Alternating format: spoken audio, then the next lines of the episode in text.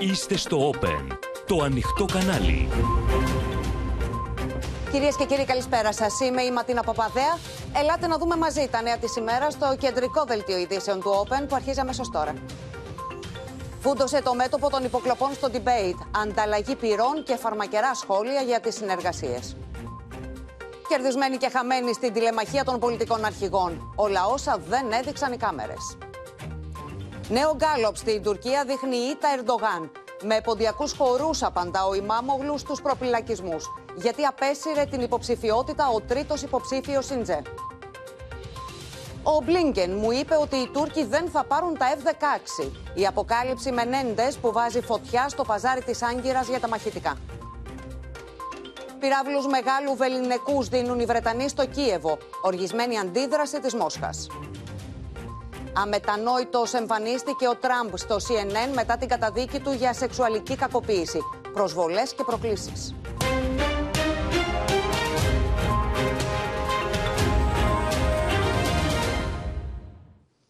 Νέο κύκλος φοδρής αντιπαράθεσης, κυρίες και κύριοι, άνοιξαν τα όσα υπόθηκαν στην τηλεμαχία των αρχηγών για τις υποκλοπές.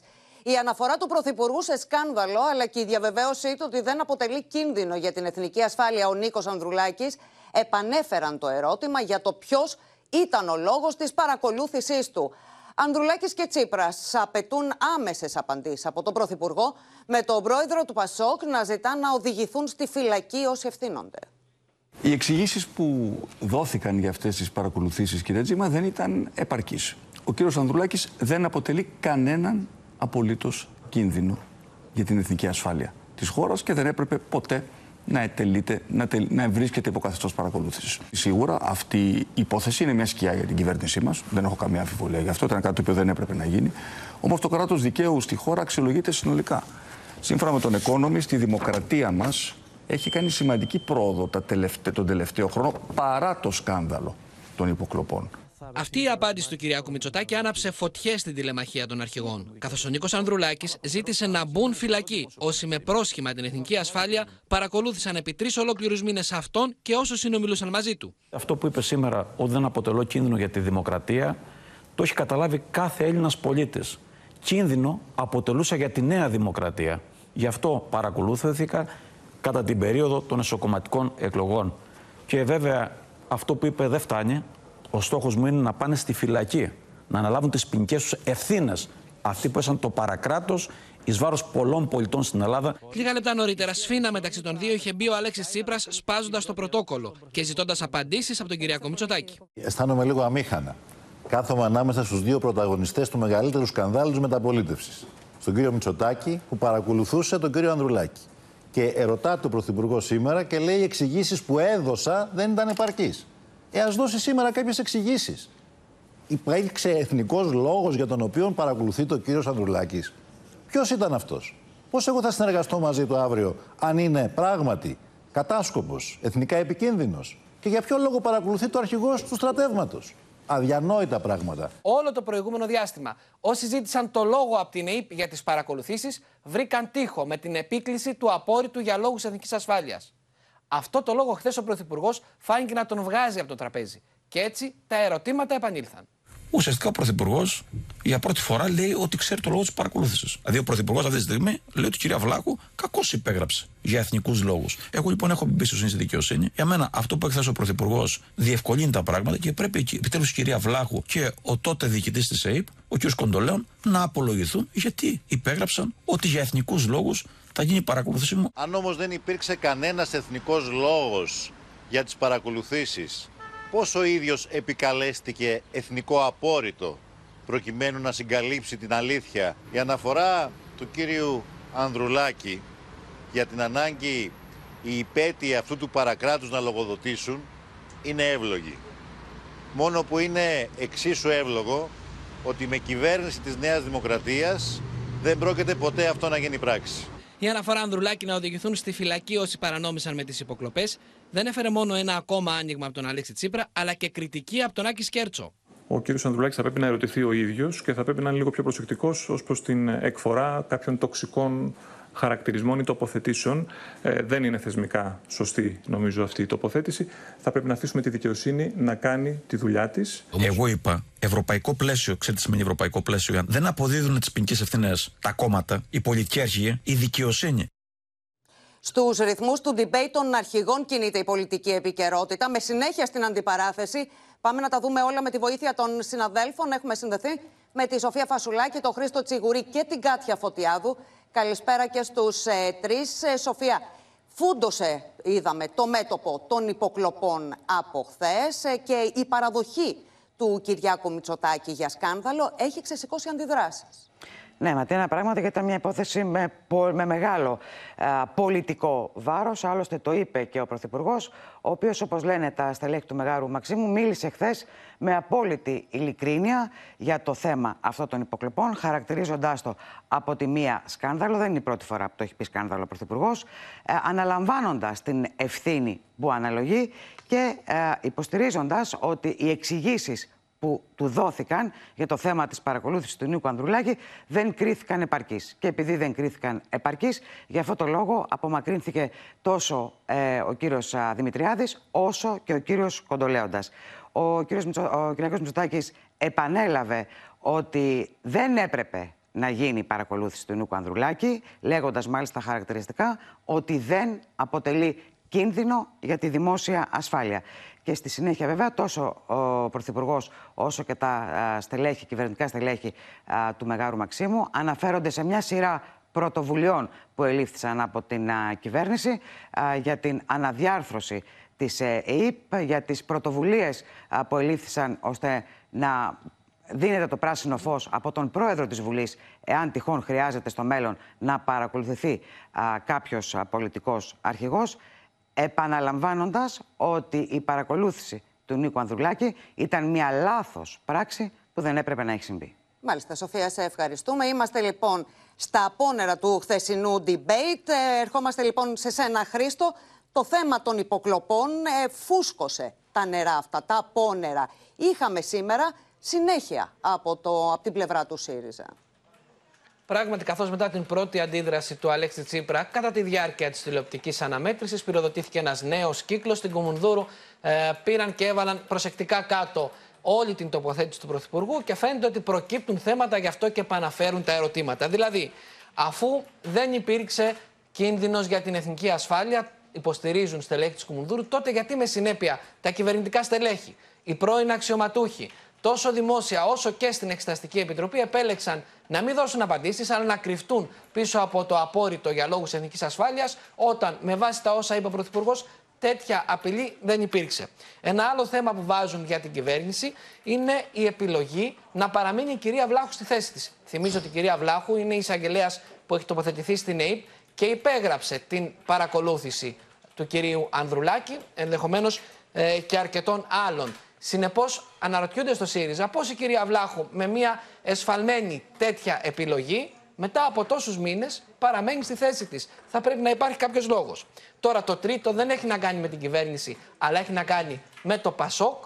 Αυτό έχει να κάνει με τη συνεργασία του ΣΥΡΙΖΑ με το ΠΑΣΟΚ, καθώς θεωρούν ότι είναι μια πρώτη τάξη ω ευκαιρία να ξαναδούν στη Χαριλάου τα πράγματα και αν θέλουν εξεταστική και εξυχνία τη υπόθεση, ο μόνος δρόμος είναι η συνεργασία στο πλαίσιο μιας προοδευτικής διακυβέρνησης. Μάλιστα, Χρήστο, να σε ευχαριστήσουμε. Τώρα, Κάτια, είχαμε τη χθεσινή α, τοποθέτηση του Νίκο Ανδρουλάκη, η οποία, αν μας επιτρέπετε, έκανε θόρυβο για το θέμα των ε, υποκλοπών, δίνοντας εκτός από πολιτική και δικαστική διάσταση. Ακριβώς πολιτική και δικαστική διάσταση δίνει πλέον η ηγεσία του Πασό Κινήματος Αλλαγής μετά την παραδοχή του Πρωθυπουργού ότι γνωρίζει το λόγο της τηλεφωνικής παρακολούθησης του Νίκου Ανδρουλάκη και την διαβεβαίωσή του ότι δεν έγινε για εθνικούς λόγους, ότι ο Νίκος Ανδρουλάκης δεν αποτελούσε κίνδυνο για την εθνική ασφάλεια. Ο Νίκος Ανδρουλάκης λοιπόν εκτιμά ότι η δικαιοσύνη πρέπει να καλέσει και να απολογηθούν η Ελένη Βλάχου, εισαγγελέα της ΕΕΠ, αλλά και ο, ο πρώην διοικητής της ΕΕΠ, Παναγιώτης Κοντολέων. Για ποιο λόγο υπέγραψαν την παρακολούθηση του Προέδρου του Πασόκ ότι πρέπει να γίνει για εθνικούς λόγους. Ποτέ δεν υπέδειξε και από το χθεσινό debate του Νίκος Σανδουλάκη ότι πρέπει να, να, να πάνε κάποιοι στη φυλακή. Δεν θα υποδείκνε ποτέ κάτι τέτοιο στη δικαιοσύνη. Είναι έργος τη δικαιοσύνης να αναλάβει και να διαρευνήσει αν υπάρχουν ποινικές ευθύνες πίσω από αυτή την υπόθεση. Και φυσικά εκείνη γνωρίζει αν είναι και ο Πρωθυπουργός μπλεγμένος. Δεν πρόκειται να πει και να υποδείξει ποτέ το έργο αυτό ο Νίκος Ανδουλάκη. Επίσης, από τη Χαριλάου Τρικούπη λένε, μετά την τοποθέτηση που έκανε ο Αλέξης Σύπρα ε, νωρίτερα το, το απόγευμα, ότι την ατζέντα στο θέμα των υποκλοπών μετά τις εξελίξεις που είχαμε στο χθεσινό debate τη βάζει η Χαριλάου Τρικούπη και συμβουλεύει δεικτικά τον Αλέξη Τσίπρα να μην παρουσιάζεται, να μην έρχεται ουραγός και να μην παρουσιάζεται ως πολιτικός κηδεμόνας του Νίκου Ανδουλάκη και της παραταξής του. Μάλιστα. Είναι ένα θέμα πάντως που ενώ μέχρι τώρα ήταν κάπως στη γωνιά της προεκλογικής εκστρατείας φαίνεται ότι έρχεται και θα μείνει στο προσκήνιο μέχρι τις κάλπες. Κάτια Φωτιάδου, σε ευχαριστούμε πολύ. Καρφιά αντάλλαξαν κυρίες και κύριοι πολιτικοί αρχηγοί στο debate με αφορμή και το θέμα των μετεκλογικών συνεργασιών. Παρά την πρόσκληση που απίθυνε ο Αλέξης Τσίπρας για προοδευτικές συγκλήσεις, οι αρχηγοί των κομμάτων της ίσονος αντιπολίτευσης δεν φάνηκαν πρόθυμοι να την αποδεχθούν. Για προοδευτικό αχταρμά έκανε λόγο σήμερα από τα Τρίκαλα ο Κυριάκος Μητσοτάκης. Με αγκάθια φαίνεται ότι είναι στρωμένος ο δρόμος των μετεκλογικών συνεργασιών, καθώς από την τριωρητή τηλεμαχία προέκυψε ότι αποκλειστικός στόχος του Κυριάκου Μητσοτάκη είναι η αυτοδυναμία και την ίδια ώρα κόβονται οι γέφυρες μεταξύ ΣΥΡΙΖΑ Πασόκ. Ο Πρωθυπουργός από τα Τρίκαλα σχολίασε τον απόϊχο του debate. Τι κατάλαβα εγώ από αυτή την εμπειρία, τρεις ώρες που συνομιλούσα με τους πολιτικούς αρχηγούς, ότι υπάρχει σήμερα ουσιαστικά μία αξιόπιστη πολιτική πρόταση διακυβέρνησης της χώρας, η πρόταση της Νέας Δημοκρατίας. Και από την άλλη υπάρχει ένας εντός εισαγωγικών προοδευτικός αχταρμάς. Ο Νίκος Ανδρουλάκης, απαντώντας σε ερώτηση του Παναγιώτη Στάθη, εμφανίστηκε ανυποχώρητος στο θέμα του βέτου σε Μητσοτάκη και Τσίπρα. Αν το άθροισμα των βουλευτών σας στην εκλογική κάλυψη τη 21η Μαου μας δίνει 151 βουλευτές και υπάρχει οικονομική σύγκληση. Εσείς είστε διατεθειμένος να υποχωρήσετε από το βέτο που βάζετε για το πρόσωπο των άλλων δύο υποψήφιων πρωθυπουργών; Στόχος μας είναι να υπάρχει σταθερότητα, αλλά με προοπτική.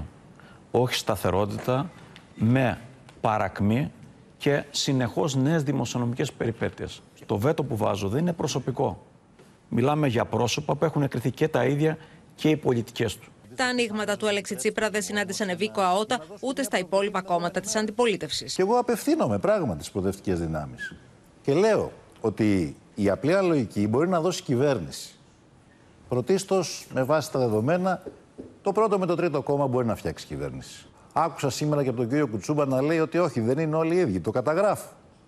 Ακούω βεβαίως και από τον κύριο Ανδρουλάκη να καταθέτει προτάσεις προγραμματικές που βλέπω ότι υπάρχουν συγκλήσεις θα του έλεγα να σκεφτεί καλύτερα να μην ξύνεται, γιατί ξύνεται πολύ στην κλίτσα του Τσοπάνη όλη αυτή την προεκλογική περίοδο, απευθυνόμενο στο ΚΚΕ για την προοδευτική κυβέρνησή του Μούφα. Εμείς δεν είπαμε ποτέ ότι είναι οι ίδιοι ο κύριος Μητσοτάκης με τον κύριο Τσίπρα ή όλα τα υπόλοιπα κόμματα. Αν σέβεσαι την απλή αναλογική, δεν θα είναι την ψηφίσεις, πρέπει να τη σεβαστείς στην πράξη. Το οποίο σημαίνει να είσαι έτοιμος να παραπερίσεις προσωπικές πικρίες, αντεκκλήσεις, το παρελθόν. Αυτή η πόρτα έχει κλείσει, αυτό το παράθυρο έχει κλείσει. Συνεργασία με ένα κόμμα που κάνει απευθείας αναθέσεις, που πρόδωσε στη Μακεδονία, που συζητάει θαλάσσιες ζώνες. Ακούστε τι είπε ο Πρωθυπουργός, θαλάσσιες ζώνες. Δεν πρόκειται να κάνω ποτέ.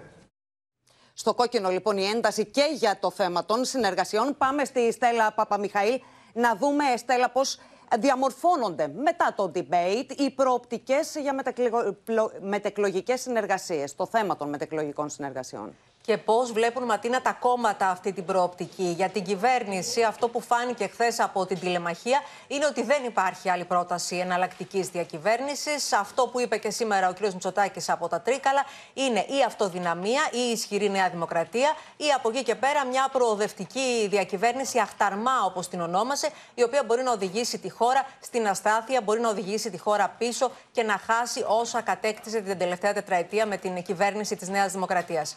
Από την άλλη, ο Αλέξης mm-hmm. Τσίπρας, τον είδαμε και χθες στο debate, έτεινε χείρα συνεργασίας, θα σου έλεγα, και προς τον Νίκο Ανδρουλάκη. Είπε ότι η απλή αναλογική μπορεί να βγάλει μια προοδευτική κυβέρνηση που να αντιμετωπίσει τα σημαντικά, τα σοβαρά προβλήματα του ελληνικού λαού. Ωστόσο, φαίνεται ότι ο κύριος Ανδρουλάκης ε, δεν τσίμπησε σε αυτή την χείρα φιλίας και συνεργασίας. Φαίνεται ότι το θέμα των υποκλοπών και η σύγκληση που υπάρχει μεταξύ του ΣΥΡΙΖΑ και του ΠΑΣΟΚ ε, στο θέμα των παρακολουθήσεων, κατηγορώντας την κυβέρνηση ότι έχει παρανομήσει στο κράτος δικαίου. Φαίνεται ότι αυτή η συμπόρευση δεν αρκεί για τον κύριο Ανδρουλάκη και, ε, ε, και τα μικρότερα κόμματα της αντιπολίτευσης και το Κομμουνιστικό Κόμμα και το ΜΕΡΑ25 φαίνεται ότι ε, έριξε πόρτα στον κύριο Τσίπρα σε αυτή την χείρα φιλίας και συνεργασίας που έτεινε για την επόμενη μέρα στο πλαίσιο μιας προοδευτικής διακυβέρνησης Ματίνα. Μάλιστα. Στέλλα Παπαμιχαήλ, σε ευχαριστούμε πολύ. Τώρα ψηλά στην ατζέντα της κόντρας των πολιτικών αρχηγών ήταν και το θέμα της ακρίβειας, με τον Κυριάκο Μητσοτάκη και τον Αλέξη Τσίπρα να ανταλλάσσουν πειρά για τον τρόπο αντιμετώπιση της. Την ίδια ώρα, γαλακτοκομικά και λάδι συνεχίζουν να σέρνουν την κούρσα του πληθωρισμού. Με τοπική για την ακρίβεια στο debate των πολιτικών αρχηγών, με τη μείωση όχι του ΦΠΑ στα είδη πρώτης ανάγκης και του ειδικού φόρου κατανάλωσης να παραμένει στο επίκεντρο της πολιτικής αντιπαράθεσης. Όπου δοκιμάστηκαν μειώσεις του ΦΠΑ, δεν είχαν αποτέλεσμα στη μείωση των τιμών. Μειώσαμε το ΦΠΑ στον καφέ. Εδώ, στα σινεμά, οι τιμές έμειναν σταθερές. Μεγάλο δημοσιονομικό κόστος για τον προπολογισμό, χωρίς ουσιαστικό όφελος για τον καταναλωτή. Γιατί δεν ρίχνει το ΦΠΑ γιατί δεν ρίχνει τον ειδικό φόρο κατανάλωσης όταν ακόμα και οι υποψήφοι βουλευτές του κ. Μητσοτάκη το ζητάνε και λένε ότι τα λεφτά πάνε στον ένα παρακράτος.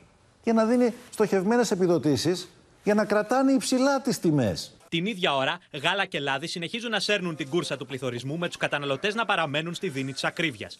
Οι τιμές σε γαλακτοκομικά και αυγά είναι αυξημένες κατά 19,1% σε σχέση με τον Απρίλιο του 2022, συμπαρασύροντας προς τα πάνω σειρά προϊόντων. Τα γαλακτοκομικά δεν παίζονται είναι στο Θεό. Οι κτηνοτρόφοι ζητούν τη στήριξη του πρωτογενή τομέα για να μπορέσουν να επιβιώσουν. Τα κοστολόγια ζωοτροφές είναι ακριβά. Φέτος μας δώσαν λίγα λεφτά από το γάλα παραπάνω, αλλά με μια χρονιά δεν σώνει την κατάσταση. Οι τιμές σε έλαια και λίπη στη χώρα μας είναι αυξημένες κατά 16,2% σε σχέση με πέρυσι τον Απρίλιο. Το ελαιόλαδο ανέβηκε από τα 3 ευρώ που ήταν πριν από 3 χρόνια, 2-3 χρόνια, στα 6 ευρώ. Η τελευταία δημοπροσία ήταν 6,15. Το θέμα είναι ότι σε αυτές τις τιμές ο καταναλωτής δεν μπορεί να αγοράσει. Και μόνο, όχι μόνο Έλληνας, αλλά και ο Ευρωπαίος. Σύμφωνα με το Διεθνές Νομισματικό Ταμείο, οι τιμές του ελαιολάδου στη διεθνή αγορά έχουν φτάσει σε υψηλά 25 ετία, καθώς η ξηρασία στην Ισπανία, που έχει τη μεγαλύτερη παραγωγή, μείωσε τις διαθέσιμες ποσότητες. Η Ισπανία, που κάνει το, τη μισή παγκόσμια παραγωγή, έχει πέσει στο μισό της παραγωγής της. Οπότε η ζήτηση είναι μεγάλη από τις μεγάλες εταιρείες του εξωτερικού. Υπάρχει και έλλειψη εργατικών χεριών. Πληρώνουμε 30 ευρώ μεροκάματο το 8 και τώρα πληρώνουμε 50 για να μαζέψουμε. Και αυτό επιβαρύνει. Παράγοντες της αγοράς δεν αποκλείουν και νέες ανατιμήσεις στο ελαιόλαδο, ειδικά εάν ακολουθήσει ένα πολύ ξηρό καλοκαίρι. Σε μια είδηση της τελευταίας στιγμής, πάμε στην αίθουσα σύνταξη να συναντήσουμε τη Σοφία Φασουλάκη. Έχουμε, Σοφία, δήλωση του κυβερνητικού εκπροσώπου με δύο προτάσεις της Νέας Δημοκρατίας. Ναι, είναι εκ νέου πρόσκληση, Ματίνα, του κυβερνητικού εκπροσώπου προς όλα τα κόμματα. Κυρίως, βέβαια, θα πω στον Αλέξη Τσίπρα αλλά και τον Νίκο Ανδρουλάκη για α, κοστολόγηση των προγραμμάτων. Άμεσα τους καλεί να πάνε τα προγραμματά τους στο Γενικό Λογιστήριο του κράτους ή στην Τράπεζα της Ελλάδας, προκειμένου αυτά να κοστολογηθούν και να μην υπάρχει έρηδα για το πόσο κοστίζει το καθένα. Θυμίζω ότι η Νέα Δημοκρατία υποστηρίζει υποστηρίζει ότι το πρόγραμμα του ΣΥΡΙΖΑ κοστολογείται στα 80 με 85 δισεκατομμύρια ευρώ, ενώ για το ΠΑΣΟΚ λένε ότι δεν έχει, δεν έχει καταθέσει σαφές κοστολογημένο πρόγραμμα. Το δεύτερο που ζητάει η κυβέρνηση είναι να νομοθετηθεί στην επόμενη κοινοβουλευτική περίοδο διάταξη νόμου που θα ορίζει πως όλα τα κόμματα πριν παρουσιάσουν τα προγράμματά τους να τα έχουν προηγουμένως κοστολογήσει και να έχει καταταθεί το κόστος τους στη Βουλή πριν τα ανακοινώσουν στον ελληνικό λαό. Για να δούμε, θα ανταποκριθούν, λέει ο κύριος Κέρτσος, ο οποίος υποστηρίζει ότι το πρόγραμμα της Νέας Δημοκρατίας κοστολογείται αυστηρά στα 9 δισεκατομμύρια ευρώ. Μάλιστα. Να σε ευχαριστήσουμε πολύ, Σοφία, για την άμεση ενημέρωση. Μένουμε λοιπόν τώρα στο κλίμα του χθεσινού debate, γέλια, μορφασμοί χαλαρέ ατάκε και παραλυπόμενα. Εκτός από την αναμέτρηση των έξι πολιτικών αρχηγών μπροστά στις κάμερες, το δικό τους ενδιαφέρον παρουσιάζουν όλα όσα έγιναν πίσω από αυτές, στα διαλύματα αλλά και στα παρασκήνια πριν και μετά την τηλεμαχία. Χαιρετώ. Από τη χειραψία Μητσοτάκη Τσίπρα έως τα γκολ που ήθελε να βάλει η κάθε πλευρά. Ποιος έβαλε γκολ, ποιος έφαγε γκολ. Αυτό θα κρυθεί. Το μάτς έληξε 2-0. Το Champions League. Δεν ξέρω, εδώ δεν ξέρω. Καλά, αυτή είναι σίγουρα. Πλούσιο ήταν το παρασκήνιο από τη χθεσινή τηλεμαχία των πολιτικών αρχηγών στην ΕΡΤ. Ο Αλέξης Τσίπρας έφτασε στο πλατό πρώτο τελευταίο και κάθισε ανάμεσα στον Νίκο Ανδρουλάκη και τον Κυριάκο Μητσοτάκη. Καλησπέρα σε όλες και σε όλους. Ο Γιώργος Παπαδάκης πριν την έναρξη του debate ζήτησε από το δημοσιογράφο του Open Παναγιώτη Στάθη να τον βοηθήσει με τη γραβάτα του. Παναγιώτη, ορίστε. Ποιο δεν στη γραβάτα, ρε; Έλα εδώ, έλα εδώ, έλα. Και θέλω να με σπιχτεί λίγο. Ο Κυριάκος Βελόπουλος, θέλοντας να επιχειρηματολογήσει για αυτά που έλεγε, έδειξε στο φακό φωτογραφίες, οι οποίες όπως υποστήριξε ήταν από σχολικά βιβλία. Ξέρετε την εδώ; Η Ινδιάνα, η Παναγία. Ο Γιάννης Βαρουφάκης δέχτηκε ερώτηση για τη μοτοσυκλέτα του, η οποία είναι η μεγάλη του αγάπη. Ξέρετε, τα χρησιμοποιούμε πάρα πολύ σπάνια. Πάρα πολύ σπάνια. Τις μηχανές και τα αυτοκίνητα θα τα δώσετε τελικά; Σε ποιον τα δώσω, λέτε. Θέλεις τη μηχανή μου; Όχι. Δεν υπάρχει πιθανότητα να σου δώσει τη μηχανή μου. Η σχέση του Δημήτρη Κουτσούμπα με τον χρόνο δεν ήταν η καλύτερη. Το παίρνεις από φόρους. Δίνεις ένα, μια μικρή... Παρακαλώ. Όταν έκλεισαν οι κάμερες, οι πολιτικοί θέλησαν να δώσουν ένα νέο ραντεβού για debate. Και λέει ο Νίκος Ανδρουλάκης, ενώ έχουν κλείσει οι κάμερες, ναι, αλλά με την ίδια σύνδεση. Η σύνθεση. Δηλαδή, να μην γίνει debate των δύο. Ο Ανδρουλάκης, κάποιοι λέει πρέπει να πάνε φυλακή. Κοιταζόμαστε μεταξύ μας, δίπλα μου ήταν ο Παναγιώτης ο Στάθης. Τους λέω, παιδιά, θα κάνουμε κάτι. Αφοπλιστική ήταν η απάντηση του Δημήτρη Κουτσούμπα για την επιλογή του να φορέσει γραβάτα. Σας βλέπω με γραβάτα σήμερα. Ναι, γιατί φοράω γραβάτα. Άλλοτε φοράω, άλλο δεν φοράω ανάλογα. Τώρα αφού είναι βράδυ και είμαστε όλοι μαζεμένοι, ε, να είμαστε και λίγο σουλοπομένοι. Ο Αλέξης Τσίπρας, βγαίνοντας από το τηλεοπτικό στούντιο, ρώτησε για το αποτέλεσμα του αγώνα που διεξαγόταν την ίδια ώρα με την τηλεμαχία. Ο Κυριάκος Μητσοτάκης, κατά την έξοδό του από την ΕΡΤ, έπεσε πάνω στον Γιώργο Παπαδάκη, ο οποίος εκείνη την ώρα έκανε δηλώσεις. Αυτό λέγεται φωτο, φωτοπόμπ. Ελάτε να κάνουμε ένα δεύτερο γύρο. Εμείς τα είπαμε όλα. Ο Κυριάκος Μητσοτάκης, μετά την έξοδό του από το ραδιομέγαρο της ΕΡΤ, ανέβασε το καθιερωμένο του βίντεο πλέον στο TikTok. Και ενώ τα φώτα στο στούντιο της ΕΡΤ έσβησαν, τα ερωτήματα πληθαίνουν. Υπάρχουν νικητές και ηττημένοι. Πόσο θα επηρεάσει το debate το αποτέλεσμα των εκλογών; Πάμε να δούμε πώς είδαν την τηλεμαχία των πολιτικών αρχηγών, αναλυτές και δημοσιογράφοι. Σε δύο πράγματα συμφωνούν δημοσιογράφοι και αναλυτές που παρακολούθησαν το χθεσινό debate των πολιτικών αρχηγών. Το μάτς έληξε χωρίς νικητές και ηττημένους και ο κορσές των κανόνων που επέβαλε η διακομματική ήταν πολύ στενός. Ήταν τοποθετήσεις των αρχηγών. Δεν υπήρχε κάποια αντιπαράθεση ώστε να κάποιος να κερδίσει, κάποιος να χάσει. Η θεματική για το κράτος δικαίου. Εκεί σε αυτή την ε, θεματική, αλλά και γενικότερα ε, σε όλη τη διάρκεια της συζήτησης, ο κ. Μητσοτάκης εμφανίστηκε αμήχανος, αμυντικός, σφιγμένος. Το θέμα των υποκλοπών μονοπολεί τις αναλύσεις.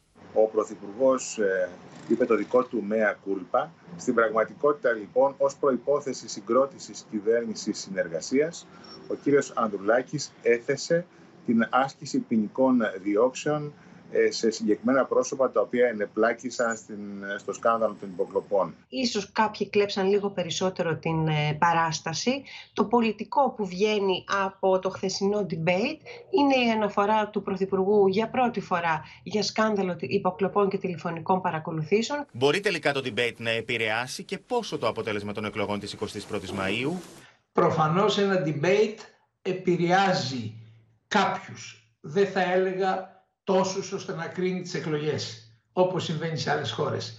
Οι πολιτικοί αρχηγοί ήταν προσεκτικοί, ουσιαστικά απουσίασαν καυτά ερωτήματα. Μια μονομαχία Τσίπρα Μητσοτάκη θα ήταν διαφορετική; Εγώ λέω ότι δεν θα γινόμασταν σοφότεροι και αν υπήρχε ένας, μια αντιπαράθεση Κυριάκου Μητσοτάκη Αλέξη Τσίπρα. Πάλι δεν θα γινόμασταν σοφότεροι. Πάντως, όλοι συμφωνούν και σε ένα ακόμη. Να ξανασκεφτούν κόμματα και ΕΣΥΑ το πλαίσιο των προεκλογικών debate με τους πολιτικούς αρχηγούς. Νέοι άνθρωποι αλλά και συνταξιούχοι, εργαζόμενοι και παραγωγοί άκουσαν επί 180 λεπτά τις θέσεις των πολιτικών αρχηγών. Μιλούν στο Open για το δικό τους debate, εκφράζοντας ανησυχίες για την επομένη της 21ης Μαΐου και ζητούν ριζικές αλλαγές από όποιον γίνει κυβέρνηση. Τη δική τους αποτίμηση κάνουν οι πολίτες για το debate των πολιτικών αρχηγών. Κάποιοι πήραν τις απαντήσεις που ήθελαν, άλλοι πάλι έμειναν με απορίες. Επαγγελματίες και απασχολούμενοι στο πρωτογενή τομέα ήθελαν να ακούσουν περισσότερα για τα μέτρα στήριξης που ζητούν από την επόμενη κυβέρνηση. Θα ήθελα να είναι πιο ελεύθερη συζήτηση, να υπάρχει διάλογος ανάμεσα στους πολιτικούς αρχηγούς. Δεν πήραμε φυσικά απαντήσεις καθαρές στα ερωτήματα που τέθηκαν από τους δημοσιογράφους. Καλά μας το είπαν στο debate χθε το βράδυ οι αρχηγοί, αλλά α έρθουν εδώ να το δούνε από κοντά τι γίνεται ο πρωτογενής τομέας. Το ρεύμα πληρώναμε 400 με 500 ευρώ, πληρώσαμε μέχρι 2.000 το μήνα. Κορυφαίο ζήτημα που απασχολεί όλους τους πολίτες, σύμφωνα με τις δημοσκοπήσεις, είναι η ακρίβεια, η φορολογία και το κόστος της καθημερινότητας. Εκεί εστίασαν την προσοχή τους μισθοδίκαιοι επιχειρηματίες. Το debate ε, τα λένε, αλλά είπαμε ότι τάζουν και στο τέλος δεν γίνεται τίποτα. Η οικονομία, γενικά η αγορά δεν κινείται.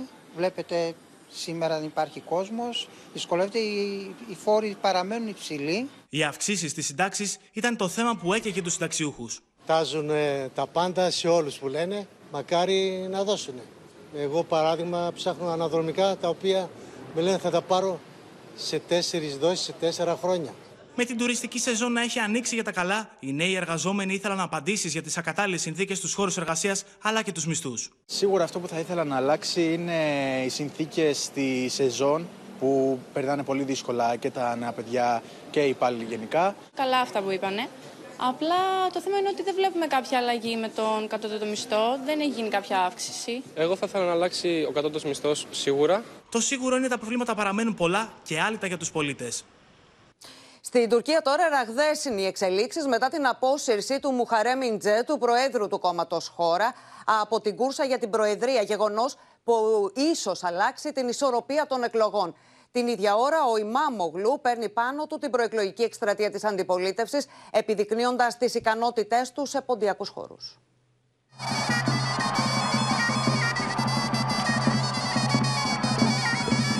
Στη γενέτειρά του την τραπεζούντα, ο Εκρέμι Μάμογλου χορεύει στο ρυθμό της ποντιακής μουσικής στη διάρκεια της προεκλογικής του συγκέντρωσης.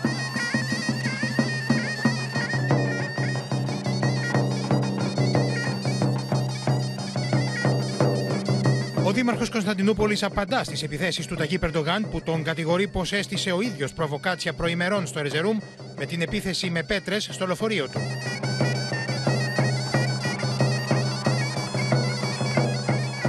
Ekrem İmamoğlu mu vatan haini? Birazdan buraya gelecek Sayın Meral Akşener mi hain? Hadi oradan, hadi oradan, hadi oradan. Ahlak yoksunuz sizler. Όμως οι εξελίξεις είναι ραγδαίες μετά την απόφαση του Μουχαρέμιντζε να αποσύρει ευνηδιαστικά την υποψηφιότητά του από την κούρσα για την Προεδρία. Ο υποψήφιος των Κεμαλιστών στις εκλογές του 2018, ο οποίος ιτήθηκε από τον Ερντογάν, υποστήριξε τις τελευταίες ημέρες πως δέχεται απειλές ότι θα δοθεί στη δημοσιότητα ροζ βίντεο με τον ίδιο ως πρωταγωνιστή αν δεν αποσυρθεί. Όμως στις σημερινές του δηλώσεις επικεντρώθηκε στην αντιπολίτευση. Yoksa seçimi kaybettiklerinde seçimin sabahı bütün suçu bize atacaklar. Hiçbir bahaneleri kalmasın. Ο Ιντζέ συγκεντρώνει ποσοστό από 2 έως 4% στις δημοσκοπήσεις. Τουρκικά μέσα ενημέρωσης εκτιμούν πως οι υποστηρικτές του τώρα θα ψηφίσουν τον Κεμάλ Κιλισδάρογλου, δίνοντα του πιθανώς την όθηση που χρειάζεται για να βγει νικητής. Τελευταίο γκάλο που δείχνει τον Κιλιτζάρογλου να προηγείται με σχεδόν 6 μονάδες διαφορά και ήδη προσκάλεσε τον Ιντζέ να στηρίξει τη συμμαχία της αντιπολίτευσης. En son geldikleri nokta o çekilemez. Saraydan para aldı, parayı geri mi ödeyecek diye soranlar var. Adaylıktan çekiliyorum.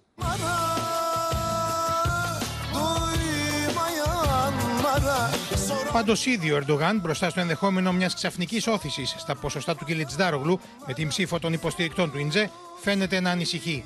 Şimdi ne yaptı? Adaylardan bir tanesi adaylıktan çekilmiş. Tabii niye çekildi anlamak mümkün değil. Doğrusu üzüldüm. Keşke bu yarış sonuna kadar böyle devam etseydi.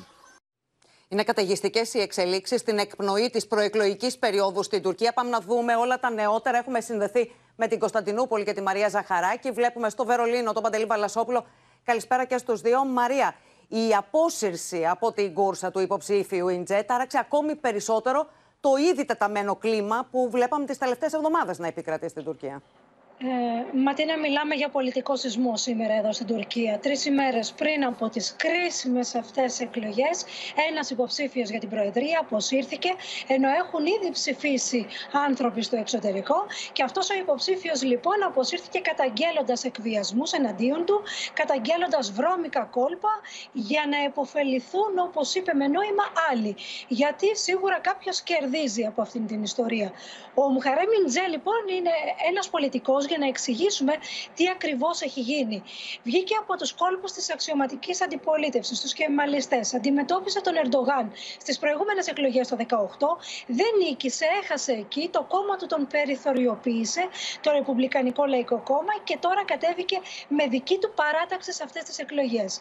Εδώ και καιρό, και μάλιστα δήλωσε υποψηφιότητα για την Προεδρία. Εδώ και καιρό όμως η πίεση να μην κατέβει μόνος του ως υποψήφιος πρόεδρος ήταν πάρα πολύ μεγάλη και ιδιαίτερα από την αντιπολίτευση. Γιατί, Γιατί έκοβε βασικά ψήφους από την ε, αντιπολίτευση.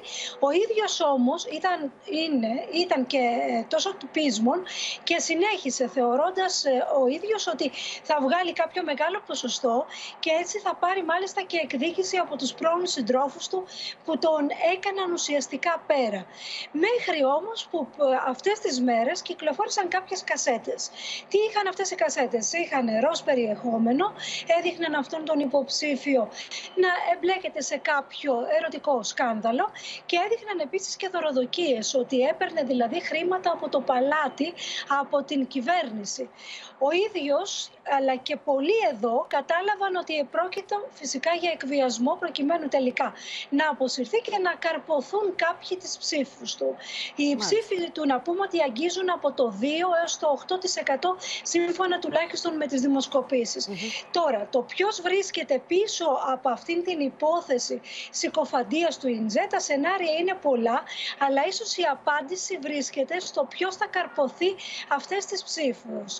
Η πρώτη σκέψη είναι ότι πίσω βρίσκεται η αντιπολίτευση και το κόμμα από το οποίο αποσχίστηκε, δηλαδή του Κεμάλ Κιλιτζδάρογλου, για να τον εξαναγκάσει ουσιαστικά να γυρίσει πίσω. Ο ίδιος όμως κατήγγειλε πολλούς. Κατήγγειλε συνωμοσία που περιλαμβάνουν από τους πρώην συντρόφους του μέχρι γκουλενιστές, ακόμη και το ίδιο το κράτος. Η αλήθεια είναι ότι στην Τουρκία θεωρούν όλοι ότι η οργάνωση των γκουλενιστών είναι πολύ δυνατή, έχει απλώσει τα πλοκάμια της παντού, ακόμη και μέσα στην αντιπολίτευση, προκειμένου να ρίξει τον Ερντογάν. Τώρα το ποιος θα κερδίσει δεν είναι ακόμη σαφές, θα φανεί την Κυριακή και ποιος θα επωφεληθεί λοιπόν από αυτές τις ψήφου. Και το αν θα... ψήφους θα φανεί την Κυριακή. Αν θα υπάρξει ανατροπή. Να σε ευχαριστήσουμε πολύ. Και ερχόμαστε λοιπόν τώρα σε σένα, Παντελή, γιατί φαίνεται ότι η βία από την προεκλογική περίοδο στην Τουρκία έχει εξαπλωθεί φτάνοντας στη Γερμανία. Έχουμε ματηρό επεισόδιο με δύο Τούρκους νεκρούς. Ακριβώς. Ε, σήμερα το πρωί, όπως μάθαμε, υπήρξε ένα αιματηρό επεισόδιο στο εργοστάσιο της Mercedes, στο Σελφίγγεν της ε, Νότιας Γερμανίας. Δεν ξέραμε στην αρχή τι έχει γίνει. Τώρα μαθαίνουμε ότι εδώ και, ημέρες, ε, εδώ και ημέρες υπήρξε μία διαμάχη μεταξύ ε, οπαδών του Ερτογκάν, του ΑΚΠ, αλλά και Κούρδων μέσα στο εργοστάσιο της ε, Mercedes. Εκεί να σου πω ότι δουλεύουν 30 με 40 χιλιάδες άτομα και πάρα πολλοί Έλληνες επίσης. Σήμερα ένας, από ό,τι μαθαίνουμε, οπαδός του ΠΚΚ, Κούρδος, μπήκε στο εργοστάσιο οπλισμένος και εκτέλεσε δύο οπαδούς ε, του κόμματος του κύριου Ερτογκάν με τους οποίους είχε τις προηγούμενες ημέρες ε, μαλώσει. Αυτές είναι οι πρώτες ειδήσεις που έρχονται από το εργοστάσιο. Αυτό δείχνει, να σου πω, το πόσο τεταμένη είναι η κατάσταση ακόμα και στη Γερμανία. Εκεί στην περιοχή της Στουτγκάρδη ζουν εκατοντάδες χιλιάδες του, ε, Τούρκοι και Κούρδοι ε, θα δούμε τι θα γίνει την Κυριακή με την έκδοση των αποτελεσμάτων. Οι αρχές της Γερμανίας είναι σε συναγερμό, αλλά αυτό ήταν ένα επεισόδιο που χτυπάει καμπανάκι για τις αρχές της Γερμανίας, γιατί Ματίνα δύο νεκροί. Είναι δύο νεκροί σε ένα πολιτικό επεισόδιο των Τούρκων. Ακριβώς, ακριβώς Πατελή και είναι και σε συνέχεια της, ε, του κλίματος ακραίας πόλωσης που βλέπουμε όλες αυτές τις μέρες. Παντελή, να σε ευχαριστήσουμε πολύ.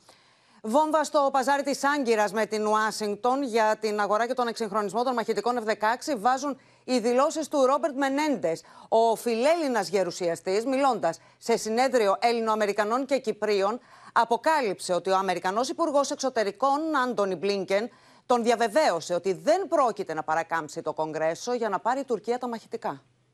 I asked Secretary Blinken directly, because he met with the foreign minister of Turkey a few months ago.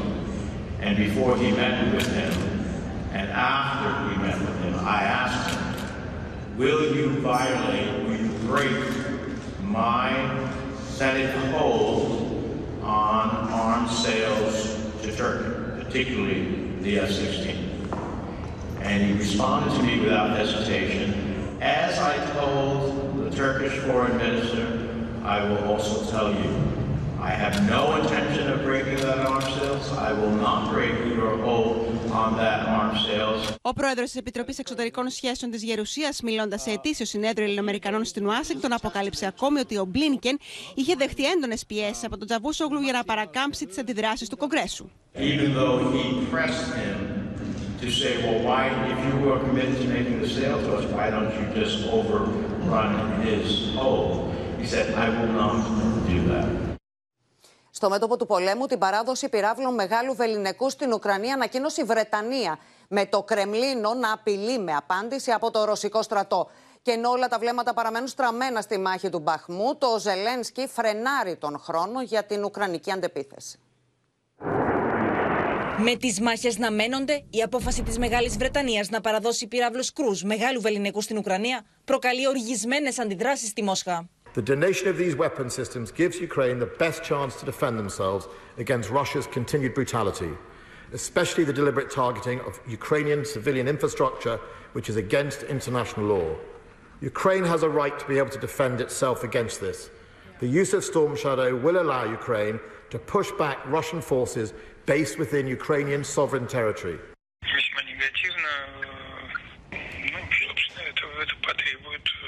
адекватного ответа и от наших военных, которые, естественно, с военной точки зрения будут э, принимать соответствующие решения на этом фоне. Και όλα αυτά ενώ το Κίεβο, ζητώντα περαιτέρω οπλική ενίσχυση, διαμηνύει πω μια άμεση αντεπίθεση των Ουκρανικών δυνάμεων θα είχε μεγάλε απώλειε και για το λόγο αυτό θα καθυστερήσει.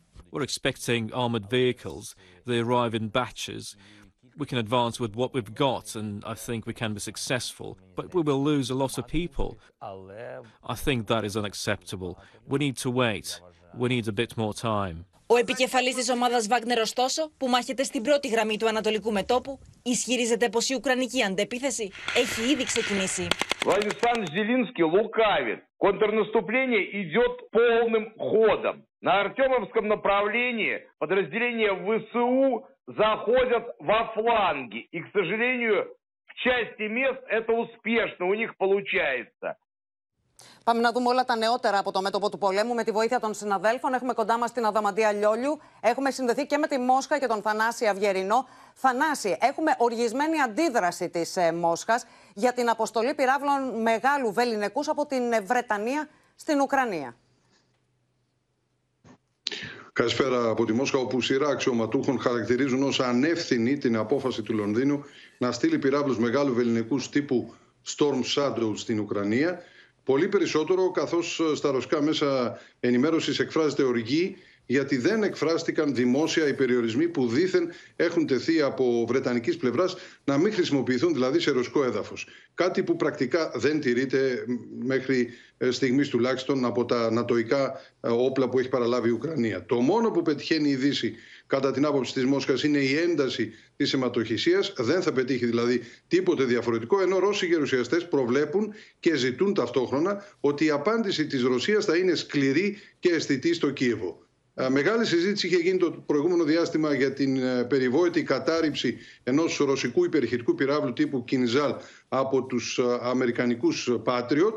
Το Ρωσικό Υπουργείο Άμυνας, με διαρροές του σήμερα σε πολλά ρωσικά μέσα ενημέρωσης, χαρακτηρίζει αμερικανικό μύθο αυτή την κατάρριψη, λέγοντας ότι είναι αδύνατο τεχνικά και πρακτικά να υπάρξει τέτοιου είδους κατάρριψη.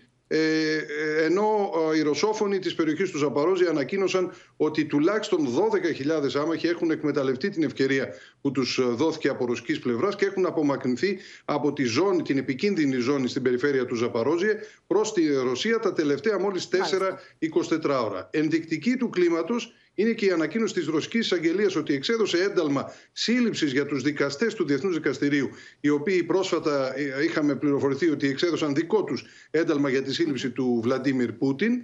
Ενώ υπάρχει και μια είδηση της τελευταίας στιγμής, μεταδίδεται από τη ρωσική κρατική τηλεόραση. σω έχει κάποια σημασία. Επισημαίνουν οι Ρώσοι ότι είναι περίεργη η εξαφάνιση του αρχηγού των Ουκρανικών Ενόπλων Δυνάμεων, του Βαλέρη Ζαλούζνη, ο οποίος έχει να εμφανιστεί αρκετές ημέρες, δεν ήταν παρόν σε συσκέψεις με το ΝΑΤΟ και ε, οι φημολογίες που κυκλοφορούν είναι ότι είτε έχει τραυματιστεί ή ακόμη χειρότερα σκοτωθεί ή ε, ενδεχομένως υπάρχουν κάποιες σοβαρές σύντριγε στο εσωτερικό της Ουκρανικής ηγεσίας που του απαγορεύουν την δημόσια εμφάνισή του. Η μόνη ναι. παρουσία του ήταν ένα γραπτό μήνυμα που εστάλει στο ΝΑΤΟ, με το οποίο έλεγε ότι δεν θα είναι παρόν στην τελευταία σύσκεψη. Μάλιστα. Θανάση, σε ευχαριστούμε. Να δούμε τώρα, Αδαμαντία, το λόγο για τον οποίο η Βρετανία στέλνει τέτοιους πυράβλους στην Ουκρανία. Πώς το βλέπει η Δύση; Η πύραυλη Cruise Storm Shadow που στέλνει η Βρετανία στην Ουκρανία, να πούμε Ματίνα πως είναι πύραυλη μεγάλου βεληνικούς, 250 χιλιόμετρων.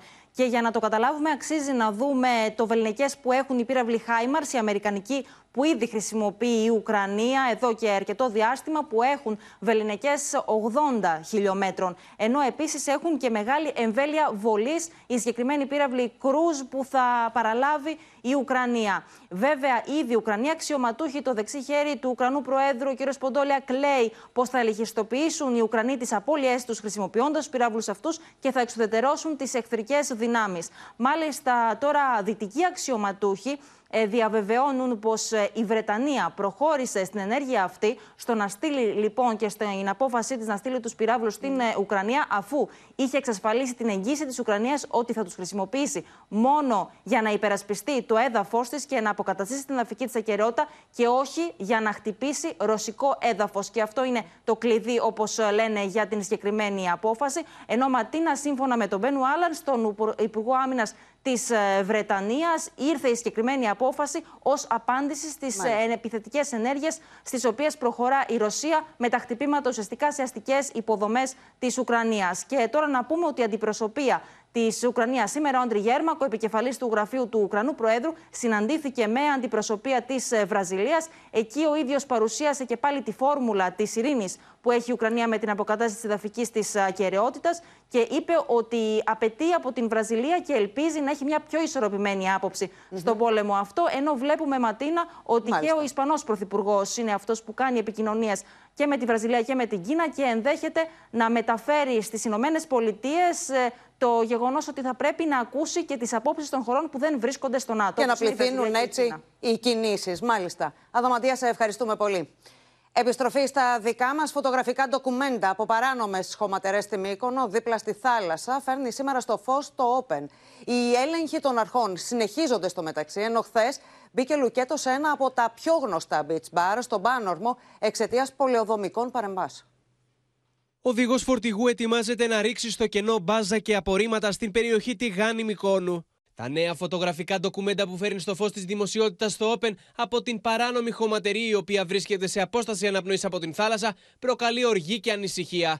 Με μια ισχυρή νεροποντή δεν αποκλείεται οι τόνοι απορριμμάτων να παρασυρθούν προς την θάλασσα. Είναι μια παράνομη χωματερή και μολύνει το περιβάλλον. Δυστυχώς είναι κοντά στη θάλασσα και έχει τεράστια οικολογική καταστροφή. Ίδια εικόνα και στην Μερχιά. Μια ακόμη τεράστια έκταση έχει μετατραπεί σε έναν απέραντο σκουπιδότοπο.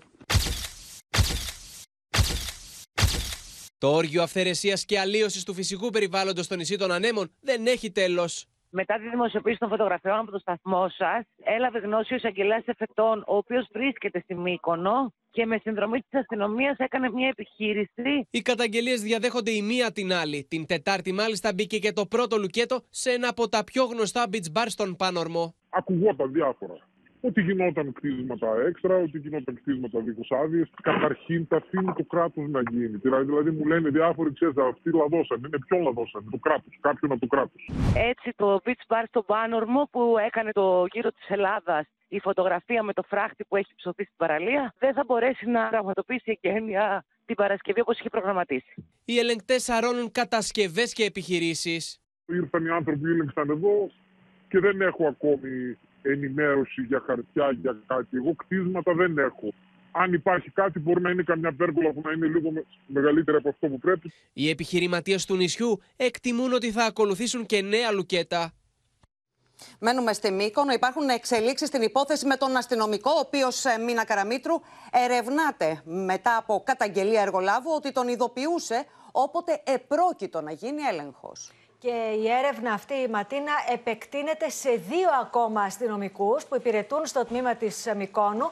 Καθώς φαίνεται ότι είχαν πάρα πολλές επαφές με τον εργολάβο, ο οποίος έχει παραδεχτεί, έχει καταθέσει ότι τον ενημέρωνε αστυνομικός κάθε φορά που έκανε εργασίες σε μία βίλα στο νησί. Να σας πω ότι έγινε έρευνα στα εγκληματολογικά εργαστήρια, στα κινητά τηλέφωνα τόσο του πρώτου αστυνομικού που γινόταν έρευνα σε βάρος του, όσο και στα κινητά τηλέφωνα του αλλοδαπού εργολάβου. Και όπως φαίνεται έχουν προκύψει πάρα πολλές επαφές μεταξύ τους. Ε, μάλιστα, πάρα πολλές επαφές σε διαδικτυακές εφαρμογές. Και τώρα λοιπόν θα πρέπει να γίνει συνδυαστική έρευνα και μάλιστα θα πρέπει να ζητηθούν και οι βάρδιες που εργάζονταν στο τμήμα οι συγκεκριμένοι αστυνομικοί για να διαπιστώσουν πότε έπαιρναν την κλίση ότι πρέπει να πάνε στη συγκεκριμένη βίλα να κάνουν έλεγχο και τι γινόταν μετά την ε, κλίση αυτή και αν τελικά γινόταν ο έλεγχος. Μια διαδικασία που από ό,τι λένε μπορεί να χρειαστεί χρόνο, όμως όπως φαίνεται προστίθονται όλο και περισσότερα πρόσωπα, Ματίνα. Μάλιστα, Μίνα Καραμίτρου, σε ευχαριστούμε πολύ.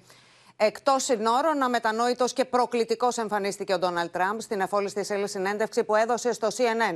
Το γύρο του κόσμου κάνουν οι απόψεις τους σχετικά με την καταδίκη του για σεξουαλική κακοποίηση, τον πόλεμο στην Ουκρανία και την εισβολή στο Καπιτόλιο. like for you to answer the question. Okay, it's very simple to answer. That's why I asked it. It's very simple to. You're a nasty person, I'll tell you. Ευθεία επίθεση στη δημοσιογράφο του CNN, στην οποία δίνει συνέντευξη εξ απόλυου ο Ντόναλτ Τραμπ, λίγο πριν καταφερθεί εναντίον και της Τζιν Κόλλιν. Η αρθρογράφος δικαιώθηκε από το δικαστήριο του Μανχάταν που έκρινε τον Τραμπ ένοχο για σεξουαλική κακοποίησή της. This woman, I don't know her, I never met her, I have no idea who she is. I had a picture taken years ago with her and her husband, nice guy John Johnson. He was a newscaster, very nice man. She called him an ape. Happens to be Afri African American. Called him an ape. What kind of a woman meets somebody and brings them up, and within minutes you're playing hanky panky in a dressing room, okay? I don't know if he was, he was married then or not. John Johnson, I feel sorry for you, John Johnson. Η συζήτηση πάει γρήγορα στι εκλογέ του 2020, με τον πρώην πρόεδρο να επιμένει στο ότι το αποτέλεσμα ήταν προϊόν οθεία και να υπόσχεται τερματισμό του πολέμου στην Ουκρανία αν επανεκλεγεί, συναντώντα τον Πούτιν και τον Ζελένσκι. If I were president, this would have never happened. And even the Democrats admit that. Putin knew it would have never happened. And a lot of things would have never happened. But this Which would never have Democrats happened. say that, and Mr. all those President? dead people, both Russian and Ukrainian, it would, they wouldn't be dead today. Από τη συνέντευξη δεν έλειψαν οι ερωτήσεις για τα αιματηρά γεγονότα στο Καπιτόλιο στις 6 Ιανουαρίου του 2021, με τον Τραμπ να προκαλεί, λέγοντας ότι δεν θα ζητήσει συγγνώμη από τον αντιπρόεδρο της κυβέρνησής του, Μάικ Πεν, και ότι αν εκλεγεί θα δώσει χάρη στους διαδηλωτές, τους οποίους έχει ασκηθεί δίωξη. Νέα σοβαρή ανάφλεξη στη Μέση Ανατολή με τουλάχιστον 25 νεκρούς τις τελευταίες δύο ημέρες στη Γάζα. Η βία κλιμακώνεται με το Ισραήλ να συνεχίζει τις αεροπορικές επιδρομές και τους Παλαιστίνιους να εκτοξεύουν ρουκέτες. Οι δυνάμει του Ισραήλ σαρώνουν από αέρο στη λωρίδα της Γάζας. Στόχοι τους μέλη της Ισλαμικής Τζιχάντ, μαζί με εκείνους όμως τη ζωή τους χάνουν γυναίκες και παιδιά. אנחנו אומרים למחבלים ולשולחיהם, אנחנו רואים אתכם בכל מקום, אתם לא יכולים להתחבא, ואנחנו בוחרים את המקום ואת הזמן לפגוע בכם, אנחנו ולא אתם. But doesn't Israel have an obligation to work around those shields here? Israel has an obligation to defend its people. Τα νοσοκομεία στη Γάζα γεμίζουν με τις ορούς των νεκρών και με τραυματίες που χρειάζονται άμεσα περίθαλψη.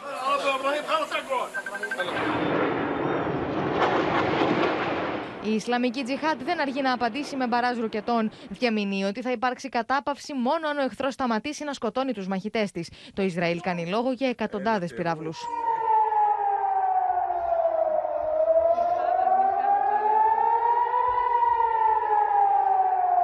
Σύρινες ηχούν μέχρι και στο Τελαβίβ. Οι κάτοικοι σπέβδουν στα καταφύγια. Για πρώτη φορά ενεργοποιείται το Ισραηλινό αντιπυραυλικό σύστημα με το όνομα Σφεντόνα του Δαβίδ, γνωστό και ως μαγικό ραβδί. We're not looking for war. Uh, we uh, are focused on our targets and we'll do everything we need to protect our civilians. The cowardly assassination is related to the political goals related to the disagreements within Netanyahu's government coalition. Ο ΙΕ και οι Ηνωμένε Πολιτείε καλούν τι δύο πλευρέ να προχωρήσουν σε άμεση αποκλιμάκωση. Και στο σημείο αυτό ολοκληρώθηκε το κεντρικό δελτίο ειδήσεων του Open. Μην χάσετε στις 9 την ξένη ταινία Αποστολή Εξετελέστη. Κυρίες και κύριοι, από όλους εμάς, καλό βράδυ.